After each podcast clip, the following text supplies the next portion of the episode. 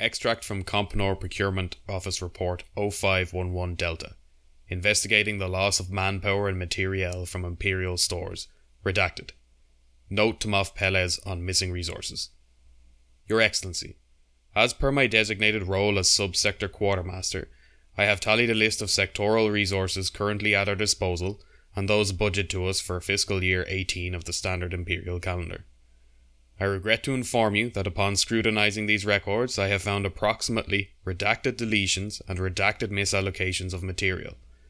While it is possible that these entries are corrections made by the Central Procurement Office, and I would not suggest any impropriety on behalf of any Compnor members therein, I cannot rationalize the following missing items redacted litres of Imperial Ale, redacted pairs of boots and sundry footwear pieces redacted sets of stormtrooper armor and accompanying maintenance pieces, 1500 tons of redacted and modular redacted material, 150 redacted redacted. All told, I estimate that approximately redacted credits of the above material is missing, with a further redacted amount previously budgeted not in our stores at the most recent time of audit. Having carried out discreet investigations, it seems that significant amounts of resources are missing. Preliminary data from shipping manifests suggest that several of our designated cargo shuttles had false itineraries filed. Current estimate stands at redacted shuttles carrying redacted tons of cargo. The Imperial Security Bureau staff on base have managed to ascertain that at least two of these shuttles actually ended up transiting to the redacted system, a system that I'm sure your eminence is aware does not lie under your immediate command. I have forwarded my investigation files to you such that you may make any inquiries as you deem appropriate. Glory to the Empire, Quartermaster First Grade Tillen Smorf. End of extract. File sealed and sent to ISB Internal Investigation Sector Command. Quartermaster Smorf subsequently executed for treason on 014519 at Outpost 420 Grimdark Battle Station.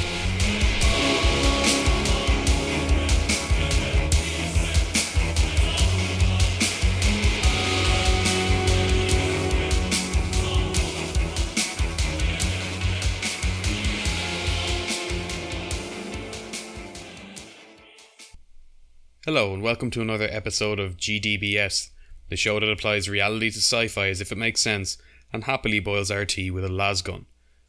Today's topic is the second part of an analysis of whether or not the Death Star was as dumb an idea as Qui Gon not just going to a currency exchange on Tatooine. As always, we have a small bit of lore housekeeping to avoid the thesis level angry emails that may come our way. The tone of this podcast is a semi critically look at what happened in these stories try and flesh them out to comparable human standards, and open up the what, how, and why of politics, warfare, and science fiction. At best, it is a semi academic dive through made up universes that are as narratively consistent as an elementary school essay. At worst, it will be an elementary school dive through made up universes that are as narratively consistent as a master's thesis. When we look at Star Wars writing, we can find a lot of variation and oddities, discrepancies, and retcons. It is a vast library of information that is an end result of creating something entertaining and marketable. There are two ways to get around this either you steer into the cheese or you go around it. We've chosen to go around it and give the benefit of the doubt to any discrepancies and make it make sense. And if the official data makes less sense the unofficial or legends data, then we're taking the legends data as well. Housekeeping out of the way, the narrative leaps we took last time surrounded figuring out sensible monetary value, assuming rationality on behalf of the Galactic Empire, and accepting the space economy for what it might logically be. What we settled on was a day one operational cost to the Death Star construction project of 100 trillion galactic credits, or basically a multiplier of 100 in terms of warship costs. Applied universally, this means nothing in terms of cost comparisons for ships, but it does help a lot in terms of manpower and material, the other key ingredients of waging war. Based on these calculations, this would mean an approximate fleet of 7,000 Star Destroyers or Star Destroyer equivalent. Some sources put the number of Star Destroyers at 25,000 during the height of the Galactic Empire just before the Battle of Endor. So, in destroyer terms, this is around about an extra 5,000 if we account for economies of scale increased staffing costs, etc., etc. And that's all well and good, but what use is this manpower, and is it comparable or superior to what the Death Star was theoretically going to be put to? In our first episode on the Death Star, we already established that it was to be used as a terror weapon to suppress dissent. And we've also gone a bit into the practical uses for this super weapon in carrying out that task. To form an opinion, though, on whether or not Death Star alternatives would have been a better option, we have to look deeply at the strategic reality of the Empire, as well as different theories of governance they could have employed, assuming from the start that a free and representative democratic government was an absolute non starter. In terms of the strategic setting, when understanding why political entities choose to implement certain defense and security strategies, it is very important to consider the entire strategic context, including, but not limited to, the way politics, demography, economics, and geography operate to shape their understandings and goals. What security looks like and what warfare looks like is both very similar and very different in Star Wars than it is in our reality. The geographic context of Star Wars is vast. The Empire is effectively in charge of an area so large that nothing could truly ever control 100% of it. According to the Star Wars Essential Atlas, the Empire had 1.5 million worlds that were members or conquered, and 69 million colonies, protectorates, and puppet states. These planets were spread across an area about 50,000 light years wide. And although it's stated in source data that most capital ships of the era could traverse this distance in about 16 to 32 hours, that sounds like another case of magical Star Wars numbers. Magical because at those speeds the Empire could genuinely be everywhere at once with overwhelming firepower less than 2 to 4 hours away from any point in the galaxy. In movies, we see characters go even faster than this to reach planets on the other side of the galaxy. Sidious travels to Mustafar in what seems like a couple of hours. The rebellion would have to succeed in each strike within minutes to have any chance of surviving. Again, we're faced with a bit of an issue because how do you put a value on this? Money is one thing, but hypothetical travel times for faster than light starships? I think the closest you can get to a reasonable travel time in a Class 1 hyperdrive that's used by the Star Destroyers is again going to be a multiple of that. That's without including the issue of hyperspace lanes and other practical aspects of space travel. Sure, you can get from planet A to planet B in 12 hours, but you actually have to go via planet C to get a clear hyperspace lane, so it adds another 12 hours to your journey. It's more realistic to say that a Star Destroyer would take about 4 to 5 days minimum to traverse the galaxy, and so a one to two day lag to reinforce any systems from their muster points. But it really could easily be longer or shorter. For the sake of fun and narrative, it probably has to be flexible. The one thing it can't be, though, is mere hours. That is a step too far.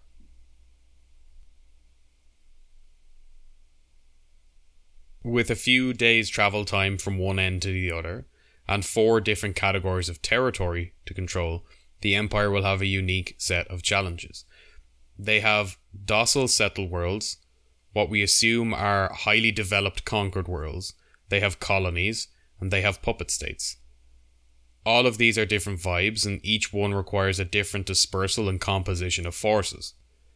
So the geography requires a military system that can easily scale resources, but also have different tiers of ships and soldiers to carry out counterinsurgency, point defense, siege, blockade, trade interdiction, shows of force, anti piracy, etc., etc. Flexibility, scalability, and standardization would be key in a geographic context like this. When we move on and look at the demography of the galaxy, this is a big nightmare for any human supremacist regime like the Empire. While it offers them opportunities at economic subjugation and easy quote unquote identity politics, it also means not having trillions of people on your side, people actively sympathetic to your enemies because you keep repressing them. It of course doesn't help that we have no idea about the demography of the galaxy except for the general idea that there are upwards of 400 quadrillion people in the Empire, and humans are the dominant and most numerous species. Those numbers are far too big to work with, so we'll take that at least 50% of the imperial population is human, with all other species representing no more than 1 to 2% each. This massive challenge is compounded by the fact that there will not be an evenly distributed population of humans and aliens, especially not in outlying systems. So we have a relatively unique situation where the Empire can face worlds full of humans that hate them or love them, worlds with a relatively equal mix, and worlds heavily skewed towards alien population. This creates distinct challenges for each type of world and potentially multiple challenges within single systems. You could easily have a system with a human dominated main world and human alien colonies on the outlying planets. The demographic problem can only be solved a few ways as well, primarily because the Empire cannot, by its very design, create an inclusive, equitable, and representative society. It needs to have one group on top, humans, with enough of their support to represent a strong minority of the entire galactic population.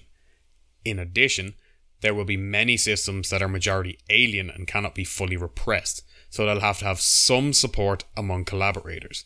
The same goes for any of their puppets or vassal systems.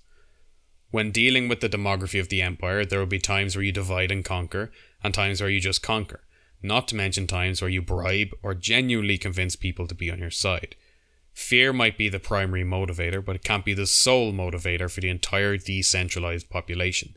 That's why even a military as repressive as the Imperial Navy would need to have enough helpful functions, e.g., repair fleets or subsidize travel, sale of equipment to local businesses or political factions, to maintain good order.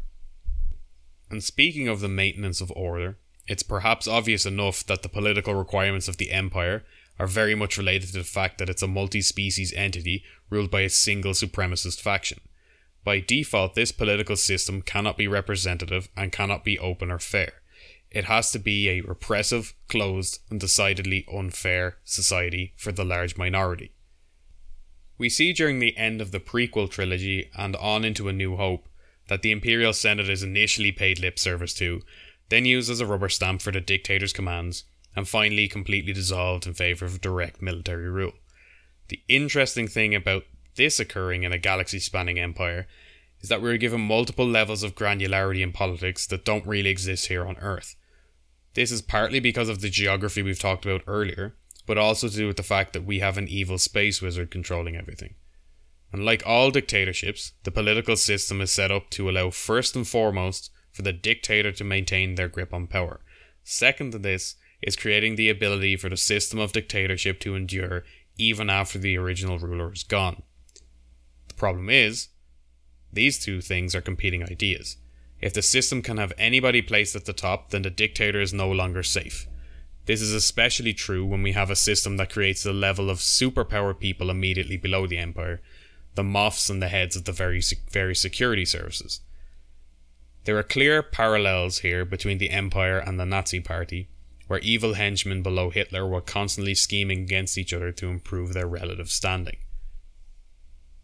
This is of great use for the Emperor because he keeps any challengers very busy fighting each other while at the same time keeping them afraid of him. In a lot of source material, it says that Palpatine encouraged the building of little kingdoms by his subordinates, while also ensuring that many of these kingdoms' power bases overlapped. This is a key point. He intentionally made the Empire less efficient so that if any single person moved against him, there was always somebody or a group there with enough experience to take over every aspect of the rebels' role. Below this level, we obviously had direct regional control by military leaders, the Moffs, and that trickled down to sector control and planetary control, which could be either civilian or military in nature. It was basically just plopping a layer or two of military control on top of the bureaucracy of the older Republic.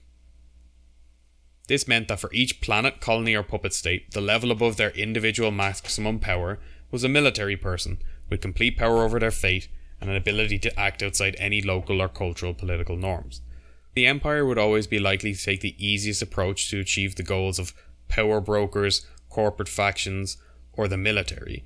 It was inevitable that deployments of fleets, composition of fleets, and resourcing of fleets would rarely be optimal unless it was ordered from the highest imperial level.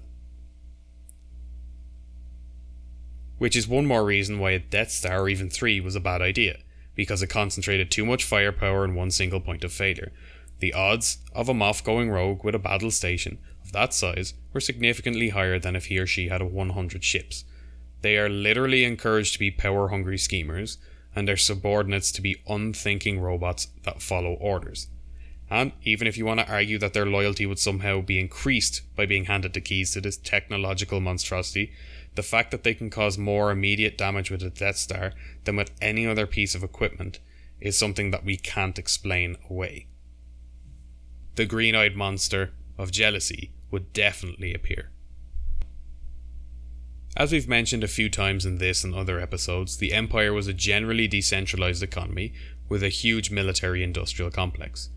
Functionally, this would have meant that the core worlds and other developed productive worlds would have sucked in resources from poorer worlds at a huge discount to produce goods and services that would then be sold back to everyone, including the poorer worlds, at a higher cost. It is very similar to the way developed countries have treat- treated African countries for half a century, but with one added aspect. While the corporate elite are legally empowered to siphon resources, their energies have to be pointed primarily toward the maintenance of the status quo and the practical support of the military industrial complex. All things, even economic, are subservient to the will of the emperor, because he has no need or care for money and has powers that allow him to transcend pressure from any political action committee. Humans that went along with the regime likely got comparative advantages over other humans and the repressed alien species that the Empire controlled. I say comparative advantages because even if you were rolling in cash because you were an intergalactic bootlicker extraordinaire, you were only secure if your influence levels were higher than the people you had problems with. There would likely be no recourse if you were screwed over by the system itself or somebody more powerful. Although, if you were in conflict with somebody of similar levels of influence, you likely had a relatively fair justice system. Because of this, the supportive minority and most of the puppet systems that played along and were loyal would have had access to a well stocked economy with affordable prices and probably a better quality of living. In addition, the illusion of a more orderly society would have provided a sense of economic security, even if the penalties for dissent were now astronomically higher than they had been. So the Imperial Navy and Army would have devoted significant resources to ensure the consistency of resource transfer from the oppressed to the oppressors. They would have achieved this by devoting garrison resources to important worlds and trade protection resources to hyperspace lanes and particular sectors to prevent piracy and local governors skimming too much off the top for themselves. Additionally, they would have had good reason to deploy training and development resources to loyal worlds to ensure a flow of recruits and be a positive presence to the local population. Above these considerations, the Imperial Armed Forces would have to protect the galactic economy as a whole, either through defensive wars, offensive conquests, or the extinguishing of large scale insurrections. We already know that a developed planet could likely afford to field significant forces off their own economic production. We see in canon and legends that the Mon Calamari were able to churn out hundreds of capable spaceships. However unlikely this would be to happen regularly is irrelevant, as the sheer number of systems involved means it would be inevitable and require multiple fleets at a state of constant readiness. Again, we see that the Empire needed a scalable military to carry out multiple functions simultaneously. Overall, we can see that fear and repression, while a core requirement of a functioning galactic empire, still had to exist within the social, political, economic, and geographic reality of ruling millions of planets and quadrillions of people. The Death Star only fulfills the role of scaring certain systems. It's not useful for co option of local humans or puppet alien elites, nor is it useful for protecting trade and economic exploitation. So, what strategy and tools would tick all the boxes and would provide a scalable, multi purpose military? But with all of that nerdy context provided, let's look at the nerdy practicalities of creating a military and security system that can better achieve the goal of the Empire than a planet killing superweapon can.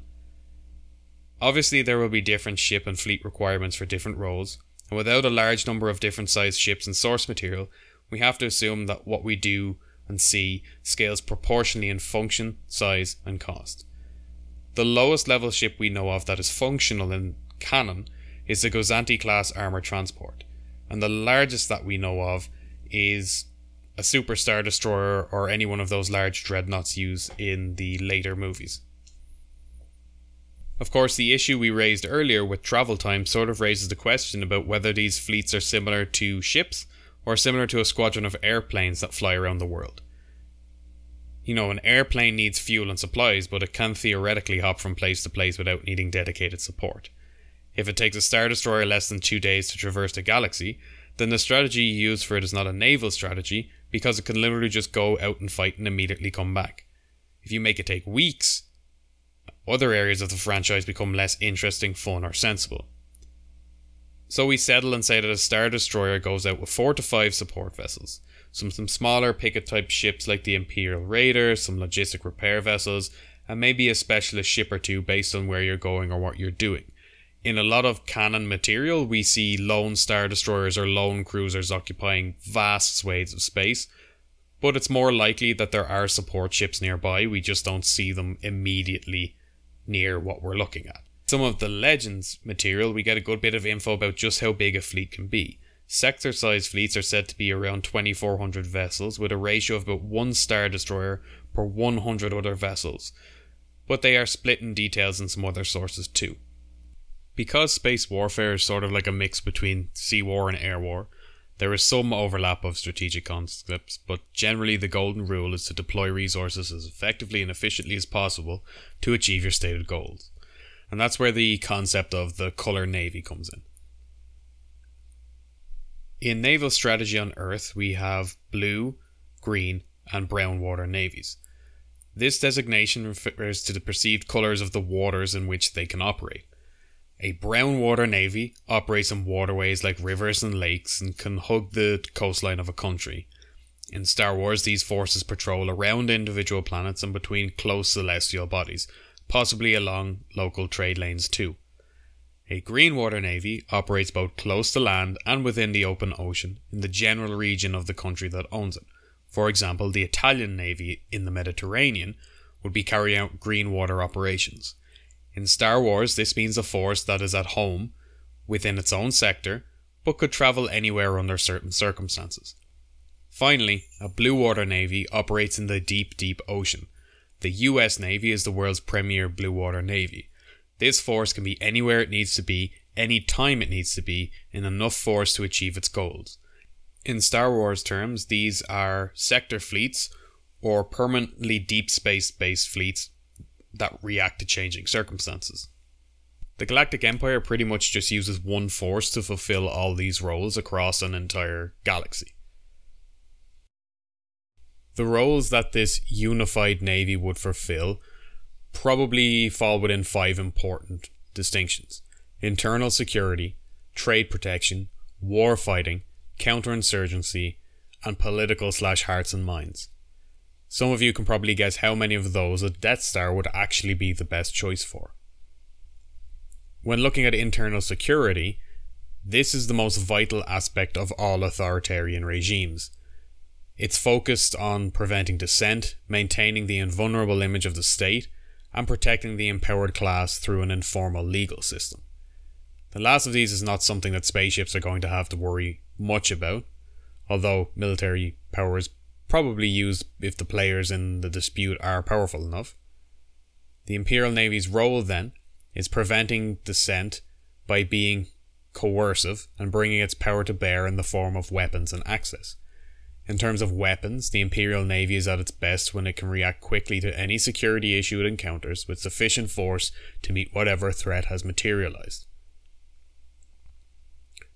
The Death Star battle stations existed to preempt the need for speed, as it was theorized that the guarantee of eventual annihilation was greater than the possibility of immediate, less than fatal violence. When we look at other entities in Star Wars like the ISB or Intelligence Ubiqtorate, it's clear that the Navy is the junior partner in internal security in a philosophical sense.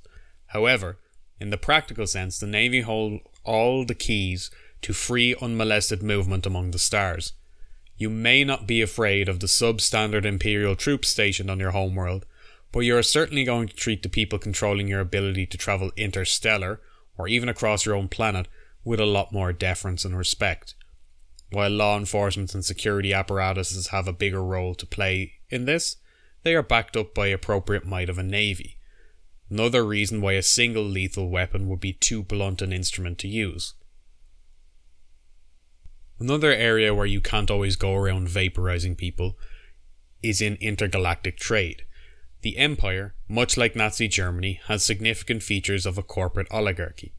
This means that a lot of economic activity would have been quote unquote collectivized to strip economic agency away from the average citizen, and a tier of hyper wealthy people created that were buffered by a servile class of bootlicking officials. To ensure that the people at the very top made money, the people in the middle would have to engage in on the ground commerce on a daily basis on their behalf. The empire would always go to great lengths to protect the system allowing this to happen. Outside of the emperor wanting to rock the boat a bit, the elite would stay the elite through a bureaucracy that was designed more to be pliable than generally reliable. This meant that customs regimes, transfer of materials, people, resources, and even intellectual property would have to be ruthlessly protected by the use of security forces. Trade lanes would have to stay pirate free and decongested for the elite. The idea of an imperial IOU would have to carry weight galaxy wide. And in order to achieve this, the Empire would need fleet resources along key routes, static and key intersections, and planets, as well as in reserve to react to any emerging situations. Ironically enough, significant resources did have to be devoted to ensuring the destruction of Alderaan did not negatively affect any trade or trade routes and that the resulting asteroid field was successfully cordoned off. While we're on the topic of traitors, a lot of times in media we see the perspective that internal security and counterinsurgency are the same thing. Nothing could be further from the truth. Counterinsurgency is the fallback activity that you have to engage in once your internal security fails. The core difference is that the insurgent is more organized, less personal, and more of a threat. The insurgency requires an inordinate amount of resources and strategic thinking to counteract. It's also worth noting that it's notoriously difficult for authoritarian regimes to combat insurgencies without resorting to scorched earth tactics and massive overreactions because you're not trying to keep the citizen from stepping out of line, you're trying to figure out which one of them is carrying a blaster pistol. In this, your approach has to include much more targeted measures than just ATSTs on every street corner. The rule of thumb in strategy on Earth is that for every insurgent, you need to deploy 10 people to counter them. This number is likely far higher given the scale of the galaxy, even if their better technology would help. The Navy would have to have forces that could deploy quickly and with just enough force to get the job done. They would have to have a stable presence that is highly visible, alongside more loosely controlled groups that could fight the rebels at their own game. You can see that the Death Star is only a stable and highly visible presence. It's never an appropriate reaction and never flexible enough to fight guerrillas at their own game.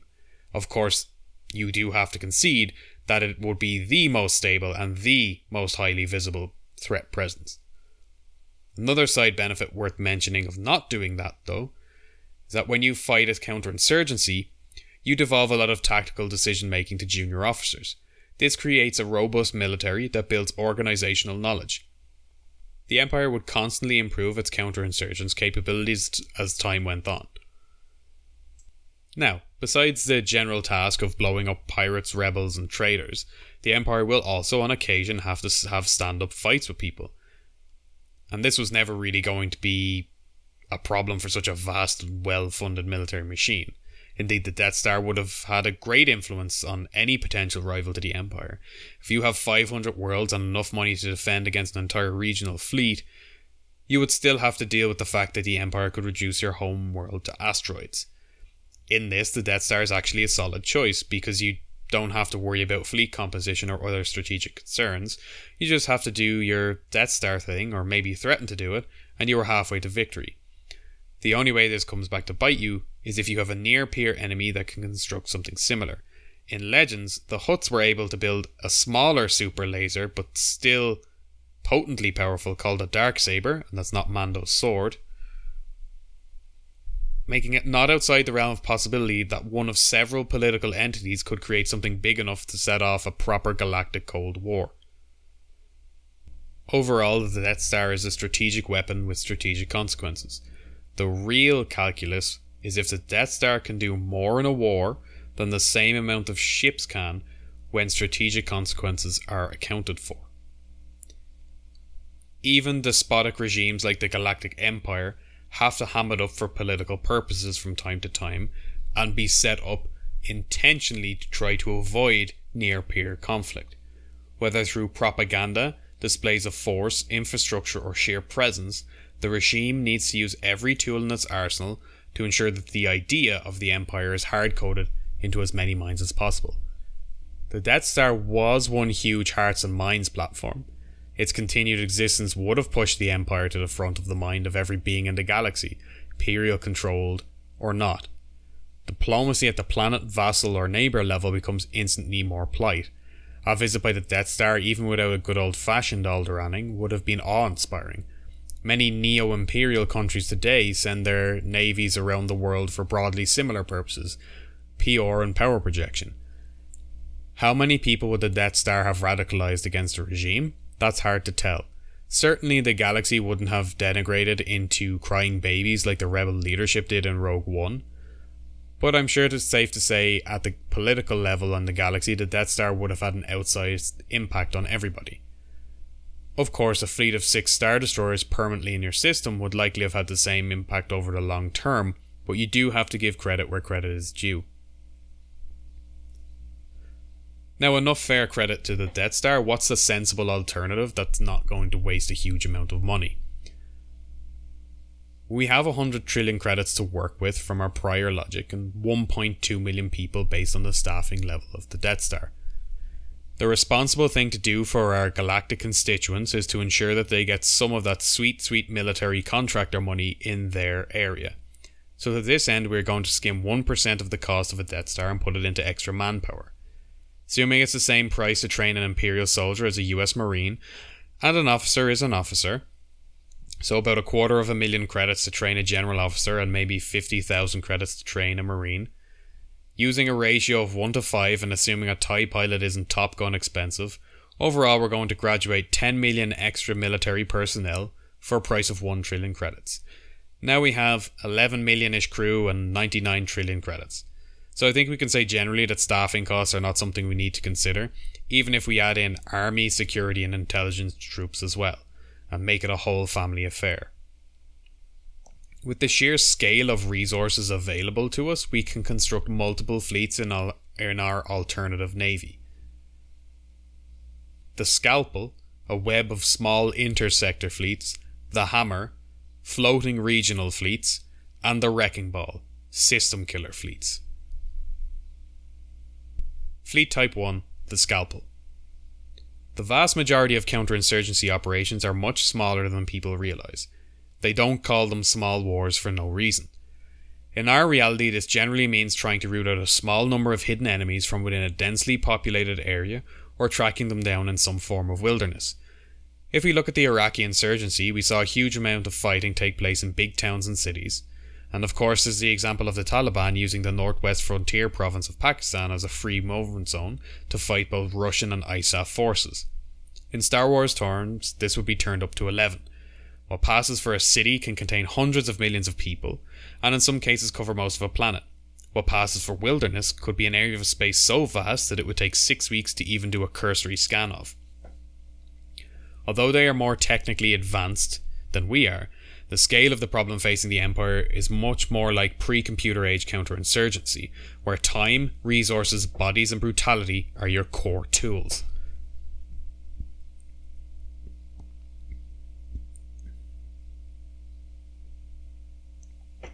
From a purely military standpoint, defeating any counterinsurgency is done using small unit tactics. It's normally not done in big set piece battles like Endor. The insurgency is not one homogenous blob.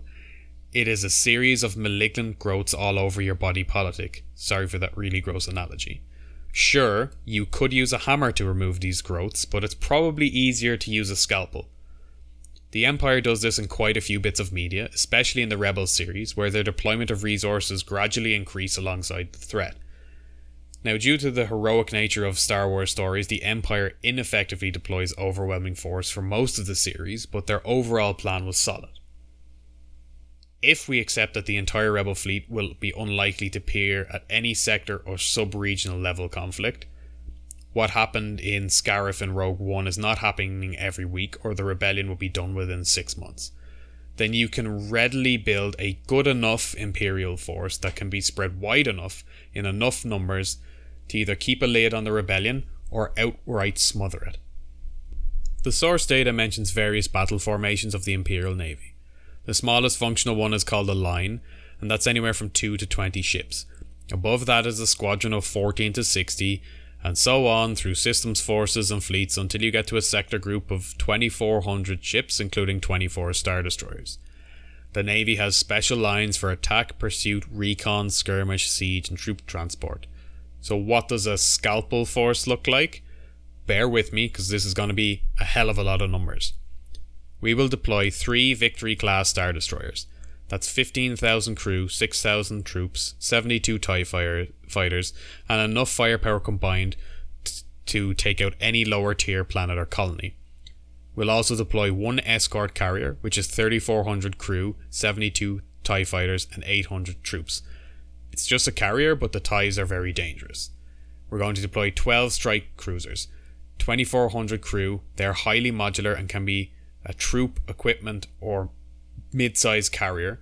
So we're going to take 4,000 troops and 200 fighters. While vulnerable and not specialized, in the right configuration, they could blanket an entire system with threats. We're also going to deploy three interdictor cruisers. Those are those sweet ass star destroyers with gravity well generators. That's 8,400 crew and 72 TIE fighters. They could probably pick at a planet, but they would also be able to stop ships from jumping into hyperspace or carry out interdiction in the middle of hyperspace lanes. I guess hence the name interdictor. We'll deploy 24 light cruisers, which is 30,000 crew and 48 scout ties combined. It's a firepower that could pick at a planet but not do much more. And we're going to deploy 24 Imperial Raider corvettes. That's 2,400 crew, and they're specifically designed to blow apart starfighters. 24 of them could probably destroy any normal Rebel starfighter force. Now, that's a lot of words, and we'll spare this detail looking at the other fleets, but it's good to see just how much crap the Empire can shovel into the furnace of their anti rebel activities. The total amount of crew of this is 85,000 the total amount of soldiers is 11,000 troops and give or take 500 TIE fighters. The number of systems it could dominate, it could probably take on 6 mid tier systems at a time, and it could probably have some form of reasonable parity in about 24 mid tier systems at a time. The total cost for this is roughly 60 billion adjusted credit. So if we deploy 500 of these battle groups, effectively covering 12,000 systems for 30 trillion adjusted credits. It also gives us an extra bonus of 250,000 TIE fighters, making their weird screechy noises across the galaxy. It would allow self sufficient garrisoning of 50 to 100 worlds depending on their population as well. That is for less than one third the cost of a Death Star. Moving on to the Hammer. Now, not every threat to the Empire is going to be a space Jedi insurgency. Indeed, Mon Calamari, a key player in the Rebel Alliance, had the capacity to produce dozens of capital ships, as well as mine the hyperspace lanes leading to their planet. That's not a job for a scalpel, it's a job for a sledgehammer. And it's probably not just our favourite fish people either. At any point in time, there is going to be sufficient risk of a mid tier planet turning its industrial capacity against the Empire that would necessitate having a tool shed full of sledgehammers. That's one of the interesting things about Star Wars media. Besides people like Grand Admiral Thrawn, there seems to be no end of military in the Empire that are hammer by default. Every problem is a nail. Of course, the Galactic Empire is one of the galaxy's premier manufacturers of hammers, and the Imperial Star Destroyer is said in many sources to be able to bring an entire world to heel. I think it's safe to say that when we consider the economics and scope of the galaxy, that this refers to the average planet, not something like Corellia or Kuat, but more something like a Bespin or a Tatooine. In an empire of 1.5 million worlds and 69 million colonies and dependencies, there are probably about 500,000 to 750,000 worlds that can outfight one single Imperial Star Destroyer. Huge number of planets can stand up to one Star Destroyer certainly more than any of our fleets or three Death Stars could ever control comfortably. But we know that not every planet is going to be in open rebellion at any one point in time, and that at the time of Endor, the Imperial fleet already had 25,000 Star Destroyers. This would mean that they already had the relevant support ships for those Star Destroyers, likely already having a fleet power of around 250,000 ships. So the hammer needs to be able to have parity with the high, medium, or 50 to 75% on the bell curve of planetary power. For the big planets and systems, it's likely that more than one fleet will be deployed, and the hammer would need to be applied in, in a general sense. To make this fleet, we're going to look at the Battle Squadron from the Star Wars RPG sourcebooks. This means one Imperial Star Destroyer, two frigates, four light cruisers, 10 corvettes, and two carriers. That gives us 312 ties, 15,000 troops, and the ability to dominate 50 to 75% of the Empire's systems for a cost of 30 billion adjusted credits, or 250 such fleets for 7.5 trillion credits. So far in adjusted credits, we're not even at 50% of the cost of the Death Star. So, for the sake of this exercise, 50 trillion seems like a good place to stop. If we can say that we can build a more effective fighting force to extinguish the rebellion and control the galaxy for half the price, we can confidently say that Death Star is a massive waste of money.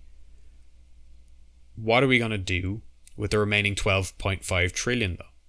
We're going to spend that on a bunch of mini Death Stars, naturally, on the Wrecking Ball, and also on hand waving away all the logistics of manning, constructing, and supplying all these fleets over and above what a Death Star would require. Now, some of you may have already had an idea about what craft would be the Wrecking Ball if something as powerful as the Star Destroyer was relegated to sledgehammer status. I am talking, of course, about the torpedo spheres. The torpedo sphere is an alleged super weapon in canon that predates the Empire in its conception and in Legends is a bona fide super weapon. It is a 2 kilometer round siege platform that has 500 proton torpedo tubes, turbo lasers, and some of the most advanced sensors and targeting computers in the galaxy. There's no planet cracking super laser here, unfortunately. Instead, what a torpedo sphere does is it uses a coordinated torpedo strike at the weakest part of a planetary deflector shield to overload it and force the average ones to collapse and the advanced ones to at least temporarily go online, which gives enough time for the fleet in orbit to destroy the planetary shield generators or at least half level any significant infrastructure. The Empire, of course, had the code Base Delta Zero for its planetary destruction operations Although this is a bit fluid between legends and canon, the idea is somewhere between the complete wiping out of a planet's population and a reduction of its entire capacity to host civilized life. A torpedo tube would be perfect for this and is stated to be able to carry out a base Delta Zero operation alone within four standard days. The trade off is that it is much less defensible than a Death Star and needs to be much closer to enemy guns and fighters to carry out its mission. Without wanting to go into the philosophical discussion about whether the Empire even cared about their lives of its own soldiers, no shields and TIE fighters, right? This definitely represents an unacceptable cost compared to just using a DS 1. In addition, the base Delta Zero carried out by torpedo spheres would also likely permanently remove a piece of galactic real estate, even if it didn't create a shiny new asteroid field. So why bother risking fleet resources to bring a wayward planet to heel? Well, if your threat is the use of force and total annihilation, guess what? You're going to need a colossal picket line to prevent that planet from scurrying away as many relevant resources as possible. Indeed, you're going to have every planet seek to enact Death Star contingency plans outside of just rolling over and dying. The key difference with a torpedo sphere as a wrecking ball fleet is that you can leave the real estate intact or you can leave it recoverable. If the planet isn't backed into a fatal corner and has an uncertainty of its fate, when your torpedo sphere arrives, those stressors will be a powerful tool. This is especially true for planets too financially, industrially, or logistically important to destroy. When you consider that these torpedo spheres were also deployed in groups known as constellations, it's clear that the Empire had a repression tool was everything up to and including murder, and not just murder by default. Long term repression relies on ladders of escalation and de escalation, and a torpedo sphere fleet would fit this niche perfectly. Very few planets could stand up to five of these fleets, but most would only need one, especially when all the other Imperial forces are already floating about. And we're going to buy 10 of these fleets. These 10 fleets will each be composed of 4 torpedo spheres, 6 interdictors, 40 raiders, 6 carriers, 12 frigates, 24 strike cruisers, 4 star destroyers, 36 light cruisers, several hundred fighters, one occupation force of 1 million soldiers. The total cost for each of these is 400 billion adjusted credits for one, or 4 trillion adjusted credits for all 10. We're all in at 42.5 trillion adjusted credits, 425 billion in traditional credits. The remaining 7.5 trillion is going on in imperial infrastructure projects, intelligence services, and military aid to local partners that will carry out our repression for us. It's also a comfy enough buffer to remove economies of scale, friction, and training or lead time calculations out of the discussion. After all, we have 57.5 trillion credits left over to solve those issues before we even get to Death Star prices. We have created a force of 40,000 ships likely expanding the existing Imperial fleet by at least 25%. There are enough stormtroopers, ties, materiel, and soldiers to conquer 50 worlds, and a varied force that can take on any foe on its best day and hold the line on its worst. It's been very interesting and quite fun to look at the technical details of these ships and the politics, economics, and geography of the Star Wars galaxy and it's even more enjoyable to do it in a semi serious method that accepts a lot of context is missing and the rule of cool has to prevail. What we built was a force that has the capacity to hold the line in 15,000 systems, and to overwhelm 2 to 5 of the most tier 1 worlds in the galaxy. If we talk bell curve, it's likely that this fleet will be able to base Delta Zero 10 systems at a time, and to squeeze insurgent fleets out of about 5,000 systems at any one time. The Empire's obsession with control would make this a no brainer, especially because it would create a much larger pool of loyalist officers who have clear routes to build their fiefdoms. It's not one to three Death Stars without a clear ladder, it's a general officer path that's expanded. The great thing about the Empire is that it's not a junta of Prussian style military men that happen to be fascist bootlickers, it's a junta of bootlickers that happen to have some military background. Visionaries like Thrawn were recognized but were sidelined after a certain point, and the old influence systems of the Republic grew even more destructive and pervasive. It's not to mention the fact that cooperation was actively discouraged and the dark side seeped in everywhere. The Sith ego is a huge factor in every strategic misstep the Empire made, and it's likely that all the dark side juju infected the brains of everyone above a certain level of power. Decapitation seems to be the strategy of the Sith, likely because that's how they live their lives and how they are defeated. They obviously didn't read Space Sun Tzu in the galaxy far, far away, instead of opting for Sheev Palpatine's Big Book of War. This ended up costing them greatly, when in reality, they should have been able to easily crush the entire rebellion, space wizards or no. That's the end of this week's topic. We'd love to hear from you about anything Empire or hobby related. You can reach us on Twitter at the underscore GDBS. If you enjoyed the show, please take a minute to rate the podcast and share among your friends. And remember to keep your hobbies fun and keep them stupid, because that's what they're there for.